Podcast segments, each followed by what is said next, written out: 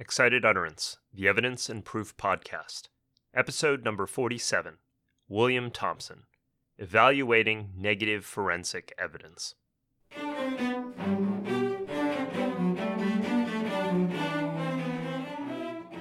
Welcome to Excited Utterance. I'm your host, Ed Cheng from Vanderbilt Law School. Excited Utterance is your podcast for cutting edge scholarship and developments in the world of evidence we bring virtual workshops to you throughout the academic year. This week, our guest is Bill Thompson. Bill is professor of criminology, law, and society at the University of California, Irvine. Bill's research focuses on forensic science and more broadly expert evidence, as well as human judgment and decision making. Our podcast today features Bill's new article, Evaluating Negative Forensic Evidence when do jurors treat absence of evidence as evidence of absence? It was recently published in the Journal of Empirical Legal Studies and was co authored with Nicholas Scurich, Rachel Dioso Villa, and Brenda Velasquez. In the article, Bill looks at how juries handle negative evidence, or the absence of evidence that one might otherwise expect to find. For example, you might expect to find gunshot residue on a shooter's hands. What do you do when you test a suspect's hands and find no gunshot residue? What do you do with that information? As Bill describes in the interview, what weight you give to negative evidence should depend on something called the probability of detection, or sensitivity, as statisticians call it. That's the probability of getting a positive gunshot residue result when a person actually fired a gun. The problem is, do jurors know what to do with information about the probability of detection? Bill investigates.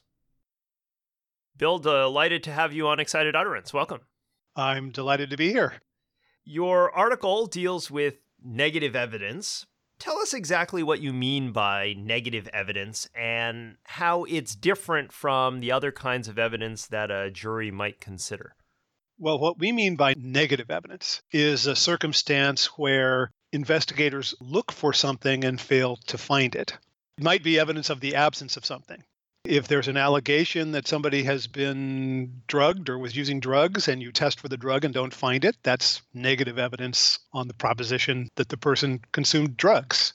If there's an allegation somebody fired a gun and you look for gunshot residue and don't find it, that's negative evidence. We focus specifically on circumstances where there's an effort to find evidence that doesn't succeed, as opposed to circumstances where nobody ever looks, which we call missing evidence. Okay. And what drew you to this particular category of evidence? What are the kinds of problems that we might worry about with juries considering negative evidence as opposed to positive evidence? As you probably know, I do a lot of work with forensic scientists, and I was noticing a lot of confusion among forensic scientists about the value of negative evidence. And it occurred to me that there might also be confusion among jurors and among lawyers, even about how they understand this evidence. A lot of it revolves around this aphorism absence of evidence isn't evidence of absence. So, forensic scientists are often claim that their failure to find something is not probative of the absence of that thing. Looking at the matter from a logical framework, particularly thinking about it in terms of Bayesian decision making, it's clear that absence of evidence sometimes is evidence of absence. Your failure to detect something that you should have been able to detect if it was there is probative of the proposition that it's in fact absent or should be if interpreted properly. I was sensing a lot of confusion about this in the way that experts talked about it, and I wanted to get more information about how lay people might respond to it. So there's that piece about deductive and inductive reasoning that you bring up in the article, which is that deductively, the absence of evidence does not necessarily mean evidence of absence. But on the other hand, from an inductive perspective or from a Bayesian perspective, the absence of evidence does suggest something. It's a probabilistic thing, it gives you some information, but it's not necessarily a slam dunk. Yeah, I think some of the confusion about the value of this evidence comes from things we teach undergraduates about hypothesis testing in social science. Social science students are always told that you cannot confirm a null hypothesis. You can reject a null hypothesis, but if you fail to detect evidence that would reject your null hypothesis, that does not prove that the null hypothesis is true because there might be many other reasons that you would fail to find that evidence. This is kind of consistent with the aphorism that absence of evidence shouldn't be taken as evidence of the absence of something. However, in the context of criminal or civil trial, the jury's not trying to definitively establish one hypothesis over another. The jury's trying to decide which of two alternative propositions is more likely to be true. In that circumstance, the more probabilistic or inductive kind of inferences are very important. And just to follow up on that, even on the null hypothesis piece, the acceptance of the null hypothesis can still be evidence that the null hypothesis is correct if your test is sufficiently powerful and you would expect that it would reject in certain cases. Yes. The aphorism is true because if you have a no power test, then accepting the null hypothesis means nothing. But if you have actually a high power test, you actually get something out of it. Yeah, forensic scientists are sort of schizophrenic about this because, on the one hand, there's this well known principle or supposed principle in forensic science called Locard's rule or Locard's principle that every contact leaves a trace, which is cited as one of the fundamental principles. But if every contact leaves a trace and you don't detect the trace, that should tell you that there's no contact. But forensic scientists generally won't go there, right? So the Locard principle in practice seems to be every contact leaves a trace unless it doesn't. and, uh, and, and we'll decide when it should or not. so. One of the keys to your article is this idea of contextual information. So you have the absence of evidence, and you're trying to figure out how to interpret this absence of evidence given the context. I just wanted to poke you a little bit on this. Presumably, you always need this kind of contextual information, you know, sensitivity or specificity, when you're evaluating any kind of evidence, whether it's positive or negative. Is there any particular reason to think that negative evidence poses greater difficulty for juries in this way, that they can't deal with the contextual information in the same way or with the same expertise as positive evidence? Well, that was exactly what we were trying to find out when we conducted the studies. Nobody had actually studied human inferences involving negative evidence, at least not in a context where the conditional probabilities of detecting the evidence were made clear we were curious to see whether people's intuitive judgments about the absence of evidence would, in effect, track along with Bayesian norms, or whether we would see deviations in human judgment from Bayesian norms, which could potentially tell us something interesting about people's thought process. The basic strategy is similar to what Kahneman and Tversky did with their research. It's, it's just a, it's just applied in a in this negative domain. So let's talk about those experiments. Without going into a lot of detail, how did you conduct this experiment and basically how did you go about asking your question? Well, we wanted a factual scenario in which the probability of detection for the sought item, information would be provided about that key variable, the probability of detection. It's a jury simulation kind of paradigm where people are asked to evaluate evidence in a hypothetical case and give their assessment of the strength of evidence and likelihood of guilt of the accused.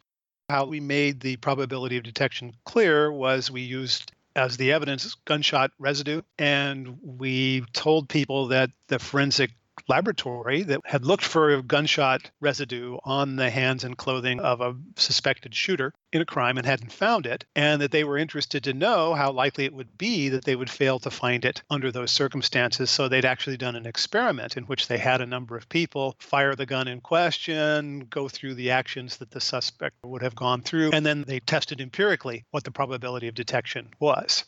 And then we gave them a value for the probability of detection, which we could experimentally vary to see how much weight they gave to the failure to detect with varying levels of the detection probability. Okay, so that's the setup. When you ran the experiment where they are given the scenario and this information about the probability of detection, what kind of results did you get from your jurors? We ran two experiments. The first was with classic subject population undergraduates. The second, we used people we'd recruited from a local jury pool, actual jurors. In the context of the experiment, this negative evidence supported the defendant's claim of innocence. He was accused of a crime that involved firing a gun. No gunshot residue was detected on him, and so this supported innocence. But we varied the probability of detection. In the first experiment, the values of probability of detection were either zero or 50% or 100%. If there's 100% probability of detection and it's not detected, that should be very strong evidence of its absence. And so we expected with a 100% condition that people would be much less likely to convict than in the 0% condition. And, and that is, in fact, what we found. So it did look like people appreciated the importance of the probability of detection, at least when comparing zero versus 100% probability what was kind of interesting is is the 50% probability condition, which was treated as not significantly different than the 0% condition. 50% probability of detection detection is not certain, but that is still evidence that's probative of innocence. But it wasn't clear from the first experiment whether people treated it as such. That then raised concerns that people might not appreciate the value of negative evidence when the probability of detection was less than certain. Let me stop you there for one minute. What you've found in this first experiment with the undergraduates is that certainly they appreciate the probability of detection, but really in a very on off way. 100% and 0% are easy ways of thinking about things. Well, you never detect it, which means that your test is useless, or you always detect it, which means that the test is actually very, very probative. Right. And then you see that with the 50%, when you start messing with probabilities and make it uncertain, they don't do very well. Right. Conceptually, the 50% condition should have half the probative value of the 100% condition. And we found people gave a little less weight to 50%, but not significantly less weight. It raised concerns about whether people's judgments in this domain are adequately calibrated, whether people are giving adequate weight to evidence of non detection when the probability of detection is less than certain it's an important issue because it comes up all the time, like in testing for drugs and testing for gunshot residue and testing for petroleum products after arson and so on. There are, there are many circumstances where you can do forensic testing, which has a chance of detecting something, but the probability of detection is less than certain. The concern is that people may have difficulty appreciating the value of such evidence. Now, that's the first experiment. And then you did a follow up study using an actual jury pool where you changed those probability of detections. You made it a little bit finer in terms of your experimental conditions. Can you tell us a little bit about that? Yes, the second experiment was partly just to replicate the first findings with a different subject pool with actual jurors to see if that would replicate. But we also threw in some additional conditions to see if there might be threshold effects. So the initial experiment was just 0%, 50%, and 100%. The second experiment, we had 0%, 50%, 60%, 90%, and 100%. We wanted to see if there might be a certain threshold that needed to be passed before people would start giving weight to negative evidence. And what did you get there? It was kind of interesting. Uh, once again, people gave a lot of weight to the 100% evidence relative to the 0% evidence. So people were distinguishing between 0 and 100%. But with regard to 50%, 60%, and 90%, those were all treated as more or less equivalent and kind of moderate in strength between the two. It's as if people had kind of a crude metric for dealing with the negative evidence.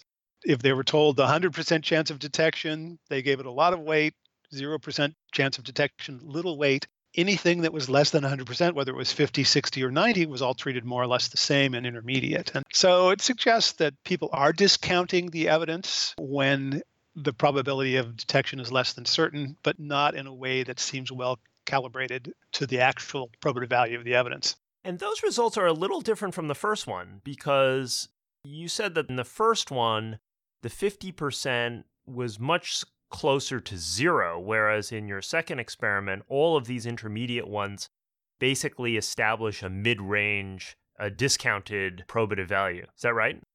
Yeah, what you just said is true with regard to the verdicts, percentage voting guilty. With regard to estimates of the strength of the evidence, there was still not a significant difference between 0 and 50%.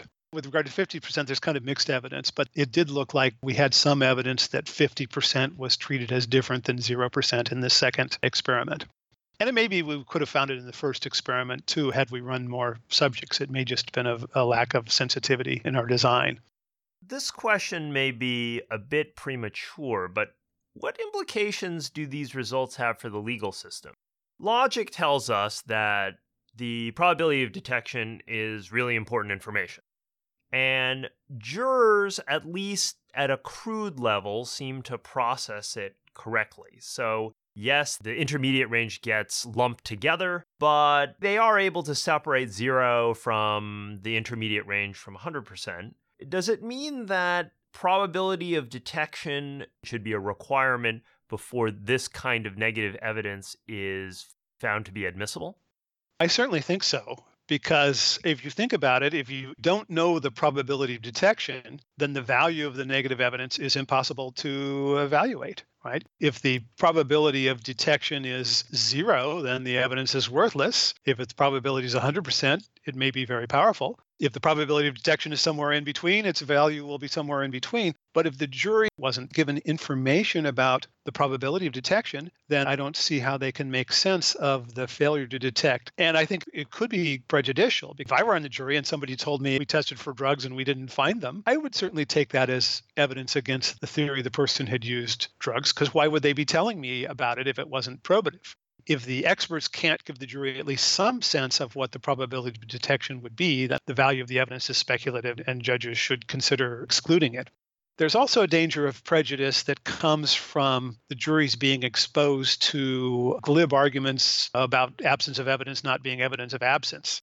One of the things that got me interested in this work was some publications by other researchers on negative evidence particularly Regina Schuller did some interesting studies looking at how people respond to evidence of the failure to detect a date rape drug.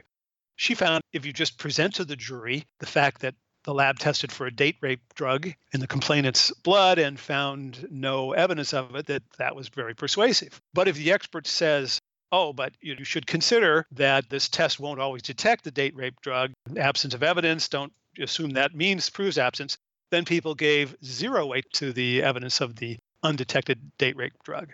Now, what was interesting, I thought about uh, Schuller's studies, is that whether her findings are a good thing or a bad thing actually depend on what we know or think we know about the probability of detection. If the probability of detection was very low, then the expert testimony that negates the value of the negative result is helpful and leads the jury to the correct conclusion. But if the probability of detection was substantial, it may be that this kind of testimony was persuading the jury to disregard evidence that they should have taken into account. And so I think, you know, in terms of legal policy and in terms of guidance to trial judges in making these decisions, I think that the trial judge needs to think carefully and thoughtfully about what is known about probability detection and whether, in light of that, the evidence should even be admissible. This is a really fascinating and interesting point. So, what you have here is, I would say, most of the time, we don't actually have really good quantitative data on the probability of detection. Yes. That's already a problem. So, then the question is, what's the best response? And what you're suggesting is, if you tell the jury just in general terms, that there may be a problem with the detection probabilities, the jury will almost immediately weight it to zero. If you don't tell the jury anything, they're going to weight it very highly. And you really perhaps don't want either one. It really depends on what the answer is or what the actual probability of detection is. So I guess this suggests your solution, which is that really, in order to, for you to admit it, you have to actually provide some kind of probability of detection, even though that may mean excluding a lot of evidence until people come up with this kind of information my personal feeling is that it, it's not necessary that an expert be able to quantify it, but the experts might have enough experience that they can give some sense of whether for a test under these circumstances you almost always fail to detect or only occasionally fail to detect or half and half. But if the expert can't at least give a rough approximation, then I don't see how the jury can evaluate the evidence, and there's a danger of either over or underweighting it. Final question for you What's next? What work remains to be done in this area, either by you or by others? I'm chairing a human factors committee of this NIST sponsored organization called OSAC, which is developing standards for forensic scientists. So we're giving a lot of thought and we're talking to the forensic science community about what forensic scientists should be doing. So we are encouraging them to do more background research on probability of detection issues and to be more careful about testimony. That's starting. In terms of empirical studies of juries' reactions, I think there's room for all kinds of additional. I'm not sure I'm going to be the person to do it, given that I have other interests as well. But I think that the question of how well these findings generalize and the best way to talk to juries or explain to juries these findings is pretty interesting. There may be room here for expert testimony regarding these negative inferences. It's clear that people have some difficulty with them. So there might be justification. This is always controversial. The idea of having an expert tell the jury how to think about evidence is always a controversial notion. But this could conceivably be one of those areas where it would make sense to allow an expert to talk with the jury about the logic of inferences from negative findings so that they didn't either give it zero weight or lots of weight so that they could have a better understanding of it. Whether that kind of testimony would be helpful or not, or understood or not, is another empirical question on which we have no data. So I think there's a lot of room to explore this issue further. Well, Bill, thanks for taking the time to talk about this important issue of negative evidence and how juries interpret it. Great having you on the show. Thanks. It's been a pleasure. As I reflected on the results of Bill's study, I started to realize that the conclusions we can draw from it are actually quite grim.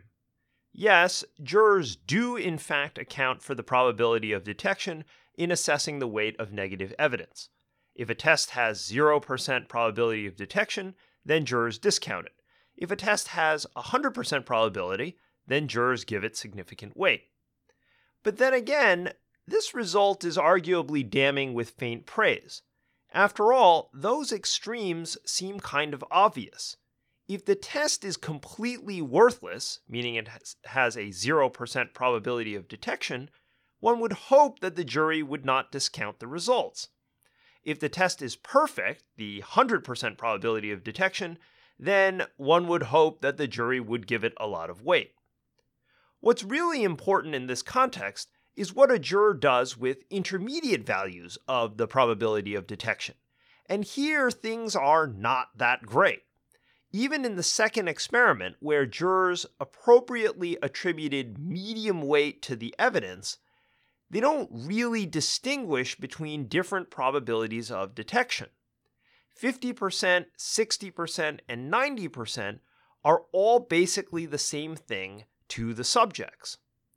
Perhaps it's not a disaster because they give it medium weight, but it's not exactly fantastic since the jurors aren't distinguishing between what really are quite important differences in the power of the tests. Even more tricky are these previous results that Bill discussed, suggesting that in the absence of quantitative probabilities, the weight that a juror gives to a test result can vary wildly depending on how things are framed. If you say nothing, the juror actually gives the negative evidence significant weight. If you warn the juror about false negatives, the juror may dismiss the evidence entirely. I don't disagree with Bill's policy conclusions. Yes, we should encourage more quantitative studies of the probability of detection. And yes, when we lack quantitative probabilities, experts should give some sense of what they might be. But getting jurors to appropriately weight this information remains a significant uphill battle, which is, of course, a real problem if we want jurors to get things right the juror may dismiss the evidence entirely. I don't disagree with Bill's policy conclusions. Yes, we should encourage more quantitative studies of the probability of detection. And yes, when we lack quantitative probabilities, experts should give some sense of what they might be. But getting jurors to appropriately weight this information remains a significant uphill battle, which is, of course, a real problem if we want jurors to get things right. That does it for this episode of Excited Utterance. Support for Excited Utterance is generously provided by Vanderbilt Law School's Branstetter Litigation and Dispute Resolution Program, as well as the Vanderbilt Institute for Digital Learning. The associate producers are Alex Nunn and Margot Wilkinson Smith, and the production editor is Carson Smith. Additional production assistance is provided by Aaron Parr Carranza, and music is provided by the Vanderbilt University Blair School of Music's Children's Cello Choir under the direction of Kirsten Castle Greer. I'm your host, Ed Cheng, and I hope you'll join me again next time when we take on another new work in the world of evidence and proof.